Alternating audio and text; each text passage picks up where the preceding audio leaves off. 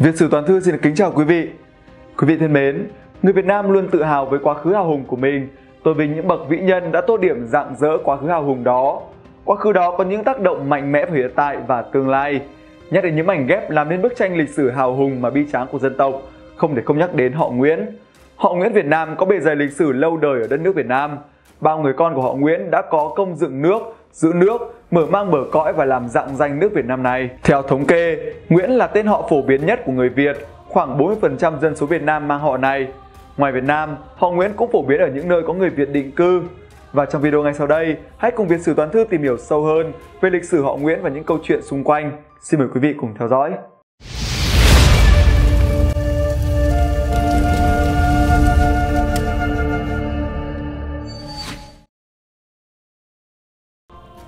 Vị đệ nhất phúc thần của nước Việt, đứng đầu trong bốn vị thánh bất tử của Việt Nam là họ Nguyễn, đó là Đức Thánh Tạng Viên Nguyễn Tuấn. Một nhân vật huyền thoại có đức, có tài, giúp dân, giúp nước, một thượng đẳng tối linh. Nhiều triều vua của Việt Nam là họ Nguyễn, như vua Quang Trung, Nguyễn Huệ, nhà Nguyễn. Lịch sử họ Nguyễn Việt Nam gắn liền với lịch sử dựng nước, giữ nước. Nói về họ Nguyễn Việt Nam, cho ta niềm tự hào và tôn vinh về dòng họ mình. Mục đích của việc sử dụng họ và nguồn gốc họ Nguyễn Họ được bắt đầu ghi nhận tại Việt Nam khoảng năm 111 trước công nguyên, là khi bắt đầu thời kỳ 1.000 năm bắt thuộc bởi sự xâm chiếm của nhà Hán Trung Quốc. Đã có nhiều cuộc khởi nghĩa lẻ tẻ nổ ra trước khi người Việt đánh đuổi hoàn toàn người Trung Quốc vào năm 939. Trước thời gian đó, không ai thực sự biết người Việt Nam sử dụng họ như thế nào vì thiếu những ghi chép của lịch sử, thậm chí từ Việt Nam cũng bắt nguồn từ tiếng Trung Quốc. Rất có khả năng người Việt trước khi bị người Trung Quốc đô hộ không sử dụng họ, điều này hoàn toàn bình thường. Trước thế kỷ 18, rất nhiều nơi trên thế giới không dùng họ. Thứ được dùng thông dụng hơn cả chính là tên cha ông, có nghĩa là tên đầy đủ của bạn sẽ được dịch thành một tên mang nghĩa như Steve con trai của Bob. Tên cha ông nhắc đến thế hệ liền trước, hiện tại vẫn đang được dùng ở nhiều nơi trên thế giới đặc biệt là các quốc gia ở bán đảo Scandinavia và Trung Đông. Bạn sẽ không có một khái niệm nào về việc sử dụng họ nếu đất nước bạn không bị xâm chiếm bởi một quốc gia đã sử dụng họ. Những quốc gia đi xâm chiếm như La Mã, Norman, Pháp, Trung Quốc và sau đó là Tây Ban Nha, Bồ Đào Nha, Đức và Mỹ. Chính người Trung Quốc đã mang khái niệm họ vào Việt Nam. Người Trung Quốc dùng họ hàng ngàn năm nay, thỉnh thoảng dùng nó để xác định sự xâm chiếm địa vị xã hội hay thành viên một nhóm nhỏ nào đó. Rất lâu trước khi người Trung Quốc xâm chiếm Việt Nam, người Trung Quốc đã có một hệ thống họ phức tạp nhằm phục vụ cho một mục đích rất căn bản đánh thuế. Dưới sự thống trị của người Trung Quốc xâm lăng, thông thường người Trung Quốc dùng họ để ghi chép về thuế. Theo lời ông Stephen Harrow, Viện trưởng Viện Ngôn ngữ Ấn Độ Dương, Thái Bình Dương và trưởng bộ phận tiếng Việt của Đại học Hawaii tại Mano, họ dùng một số lượng họ có hạn chế cấp cho những người mà họ kiểm soát. Về cơ bản, người Trung Quốc và sau đó là người La Mã và người Pháp chiếm đất và dân và họ cần một cách nào đó để kiểm soát dân để có thể đánh thuế. Nhưng hầu hết những nơi đó lại không có họ, chính là điều kiện khiến nhà quản lý đau đầu làm sao để có thể chắc chắn rằng bạn đang đánh thuế đúng một người tên Long khi có cả tá người tên Long trong cùng một làng? Đó có thể là bác Long, cũng có thể là anh Long. Do đó, người Trung Quốc bắt đầu cấp họ cho dân. Họ cấp phát họ một cách ngẫu nhiên, nhưng gốc gác của các họ phần lớn đến từ họ của người Trung Quốc hoặc phiên âm tiếng Việt bắt nguồn từ chúng. Ví dụ họ Nguyễn bắt đầu từ họ Ru Ăn của Trung Quốc, phiên âm là Ru Ăn, đọc là Ru Oản. Ai học tiếng Trung Quốc hẳn sẽ không xa lạ với từ này. O Hà Rao nói, tôi đoán là các viên quan người Trung Quốc dùng chính họ của họ để cấp cho những người họ quản lý. Điều này rất hay xảy ra, xu hướng của các nhà cầm quyền về việc ban phát họ của họ cho những người mà họ xâm lược có thể thấy khắp nơi từ Philippines với rất nhiều người mang họ Tây Ban Nha cho đến Mỹ, nơi mà Mỹ da đen thường mang tên của người chủ nô lệ, cho đến Bangkok của Ấn Độ, với các họ Bồ Đào Nha.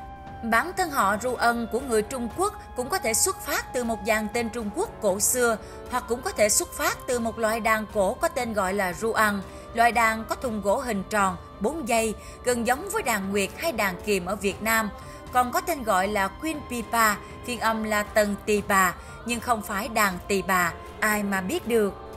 Dù thế nào đi nữa thì gần như chắc chắn rằng các viên quan bậc trung người Trung Quốc khi tìm một cách thức để gọi tên những người Việt Nam đang sống trong vùng đất do họ vừa mới chiếm lấy, đã quyết định đơn giản rằng tất cả họ đều đã được gọi là Ru mà sau này trở thành họ Nguyễn. Cách phát âm từ Nguyễn Bây giờ hãy dùng chút thời gian để nghiên cứu cách phát âm từ Nguyễn. Phần này dành cho người nước ngoài là chủ yếu. Nếu tìm kiếm trên Google, bạn sẽ thấy có hàng chục cách hướng dẫn để phát âm chính xác từ này. Tất cả chúng đều không sai, nhưng vấn đề nằm ở chỗ sẽ không có một cách thực sự chính xác nhất để phát âm từ Nguyễn. Việt Nam có nhiều cách phát âm theo vùng miền, mà sự khác biệt lớn nhất là giọng Bắc và giọng Nam. Người miền Nam có xu hướng nuốt chữ trong lời nói, nên Nguyễn sẽ được phát âm như Nguyễn. Người miền Bắc thì không như thế, do đó họ phát âm nghe như Nguyễn. Mọi việc trở nên phức tạp hơn bởi sự di cư của người Việt nhằm mục đích hòa nhập một cách dễ dàng hơn với người bản địa. Các tên Tây đã được sử dụng một cách phổ biến. Chắc chắn bạn đã từng nghe các tên như Sony Trí Nguyễn hay Trailer Nguyễn.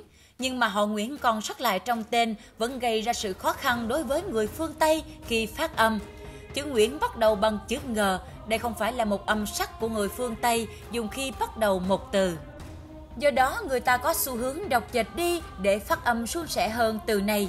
Chính điều này tạo ra nhiều cách phát âm có thể chấp nhận được của từ Nguyễn.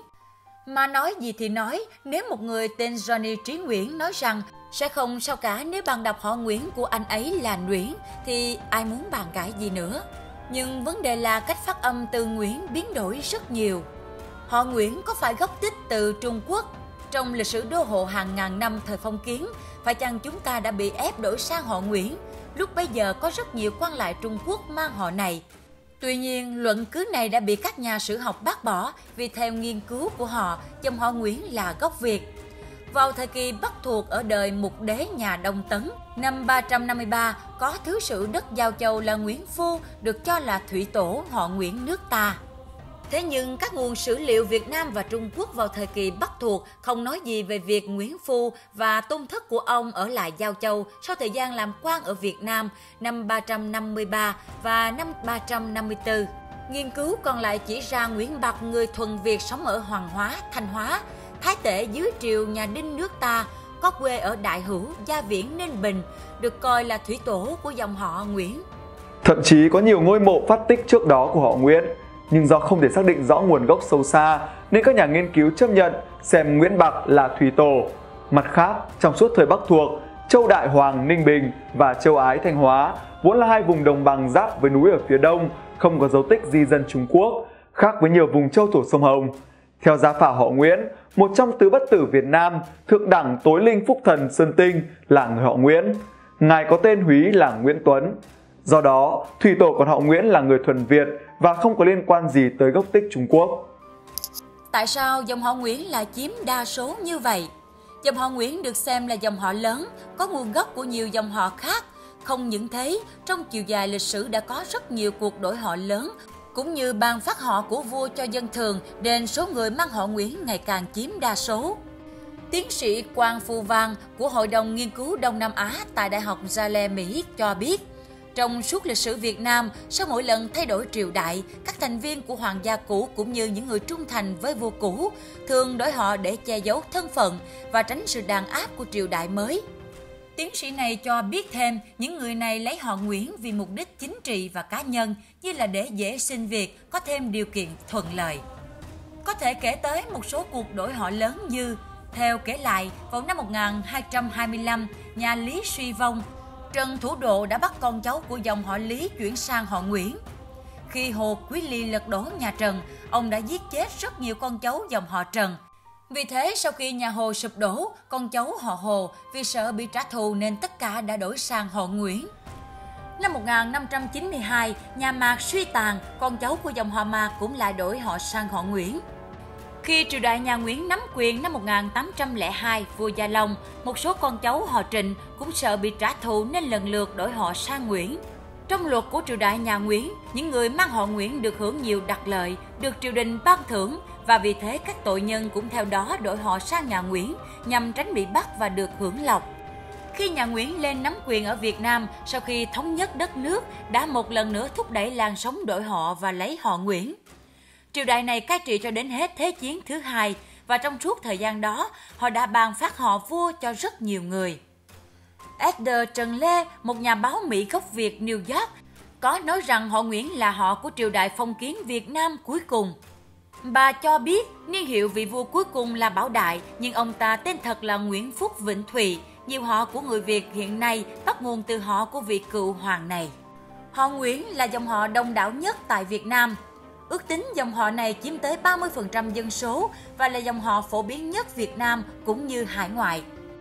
Theo cuốn họ và tên người Việt Nam soạn bởi tiến sĩ Lê Trung Hoa, được nhà xuất bản khoa học xã hội xuất bản năm 2005, những họ phổ biến nhất Việt Nam là họ Nguyễn 38,4%, Trần 11%, Lê 9,5%, Huỳnh Hoàng 5,1%, Phạm 5%, Phan 4,5%, Vũ Võ 3,9%, Đặng 2,1%, Bùi 2%, Đỗ 1,4%, Hồ 1,3%, Ngô 1,3%, Dương 1%. Còn lại là một số họ chiếm tỷ lệ rất ít như Lý, Phương, Trịnh, Trương, Đinh, Lâm, Đoàn. Trong các dòng họ ít người, họ coi nhau như huyết thống nên không có các cuộc hôn nhân giữa những người cùng họ. Giáo sư nghiêm thẩm trong tác phẩm A Western etu Sulet Indis Chelet Vietnamen cho biết không bao giờ có cuộc hôn nhân giữa những người cùng họ nghiêm. Mức độ áp đảo của họ Nguyễn dựa trên tỷ lệ phần trăm thậm chí còn vượt qua cả mức độ phổ biến của họ Kim và họ Bắc ở Hàn Quốc, Triều Tiên, họ Shin và họ Bass ở Ấn Độ và họ Smith và Son ở các nước Anglo-Saxon. Theo thống kê tại Úc, họ Nguyễn đứng thứ bảy và là họ không bắt nguồn từ Anh phổ biến nhất tại đây. Tại Pháp, họ Nguyễn đứng thứ 54. Tại Mỹ, họ Nguyễn được xếp hạng thứ 57 trong cuộc điều tra dân số năm 2000 và là họ gốc thuần Á Châu phổ biến nhất. Một báo cáo của Tổ chức Đội Địa lý Thế giới năm 2012 cho thấy họ Nguyễn là tên họ phổ biến thứ tư thế giới sau Ly hoặc Ly tức Lý, Ran và Quan của Trung Quốc. Hồi tháng 6 năm 2003, truyền thông Australia đã đưa tin về việc họ Nguyễn đang trên đà thay thế họ Smith làm họ phổ biến nhất ở khu vực đô thị trong thập kỷ tới. Khi ấy, hãng New Limit New Quốc nhận xét rằng họ Nguyễn được xếp hạng phổ biến thứ hai ở Melbourne và thứ ba ở Sydney, hai thành phố lớn nhất của Australia. Nhà nhân khẩu học Bernard Sass khi đó còn tự tin dự đoán với New Limits Network, họ Nguyễn sẽ thay thế Smith ở Melbourne và Sydney trong vòng 10 năm tới. Dòng họ Nguyễn có phải dễ thành công? Theo thống kê của công ty chứng khoán VN Direct, gần 200 doanh nhân họ Nguyễn là chủ tịch hội đồng quản trị của công ty niêm yết. Gần 260 công ty khác do các họ Trần, Lê, Phạm, Đỗ, Vũ, Bùi làm chủ. Những người mang họ Nguyễn làm chính khách, gánh vác vai trò trọng trách quốc gia cũng chiếm rất nhiều, hay những Việt kiều thành công ở hải ngoại cũng mang họ Nguyễn là đa số. Và nhân vật người Việt nổi tiếng nhất thế kỷ 20, lãnh tụ cách mạng Hồ Chí Minh lúc còn bé mang tên Nguyễn Sinh Cung.